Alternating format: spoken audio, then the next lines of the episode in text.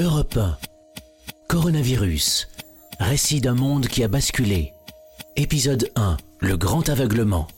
Lord d'Autriche. Wuhan, en Chine. Un nom devenu familier. Le point de départ du virus. Au mois de décembre, trois patients sont déjà hospitalisés dans cette ville, à 1000 km au sud de Pékin. Mais les autorités chinoises n'alertent l'Organisation mondiale de la santé que deux semaines plus tard. La piste privilégiée, c'est que le virus est d'origine animale. Il proviendrait d'un marché ouvert où sont vendus illégalement des chairs fraîches, du serpent, du chameau, du pangolin. À Pékin, on veut éviter un vent de panique, comme le raconte au milieu du mois de janvier ce médecin chinois sur Europe 1 au micro de Sébastien Le Belzic.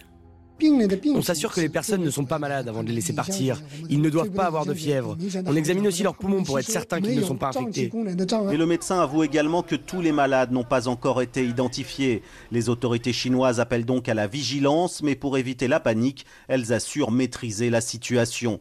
Pourtant, le nombre de malades a triplé ce week-end au moment où des centaines de millions de personnes prennent les transports pour les congés du Nouvel An lunaire, augmentant encore le risque de propagation.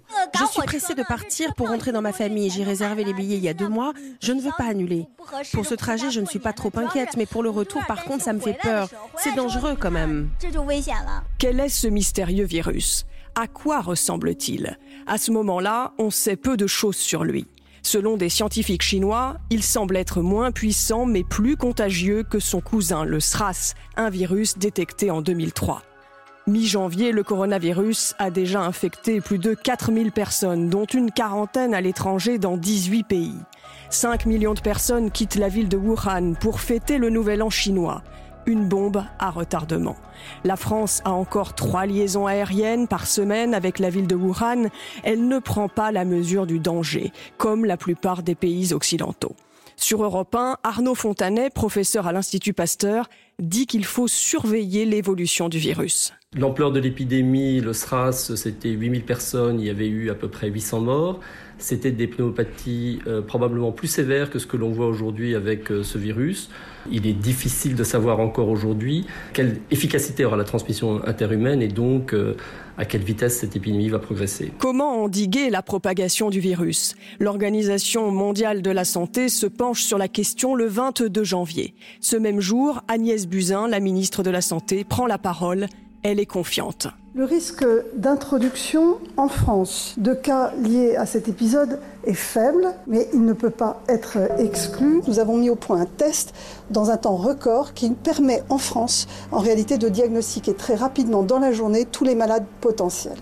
Deux jours plus tard, le 24 janvier, les premiers cas sont déclarés en France. Deux à Paris, un à Bordeaux, des touristes chinois originaires de Wuhan et un Français d'origine chinoise passé par la même ville. Au même moment, les autorités chinoises reconnaissent que le virus pourrait muter et se propager plus facilement. 40 millions de Chinois sont désormais confinés et Pékin, la capitale, se referme également sur le monde. On n'a pas le choix, on doit rester à la maison. De toute façon, c'est pas très raisonnable de sortir en ce moment. Chez moi, dans l'ascenseur, il y a des affiches qui nous conseillent de sortir le moins possible. On ne pourra rien faire pendant ces vacances du Nouvel An. J'ai pris le métro tout à l'heure, il n'y a presque personne. Tout le monde porte un masque. À Wuhan, où tout a commencé, 40 millions de personnes sont placées en quarantaine. Interdiction pour elles de quitter la ville. La police militaire contrôle tous les accès, les gares et les aéroports. Les hôpitaux sont débordés. Des médecins ont dû être envoyés en renfort de toute la Chine. Merci Sébastien Lebelzi, correspondant d'Europe 1 à Pékin. L'épidémie fait désormais la une de l'actualité internationale. À l'aéroport de Roissy fin janvier, une équipe de 40 médecins accueille tous les passagers arrivant de Chine pour les prendre en charge si besoin. Ils nous ont donné de nombreux conseils pour éviter de tomber malade. Euh, Ils nous ont dit également de faire attention à notre température tout le temps, être vigilant. Les Français sont assez stressés. Ils ont des gants, ils ont des masques. Il y a une hôtesse qui a son gant s'est fait percer euh, tout de suite. Euh, elle a hurlé à une collègue de lui remplacer ses gants. Je crois que le gouvernement français fait pas trop de choses parce qu'au début, en Chine, tout le monde croit que c'est pas très important, mais maintenant, il y a trop stressé.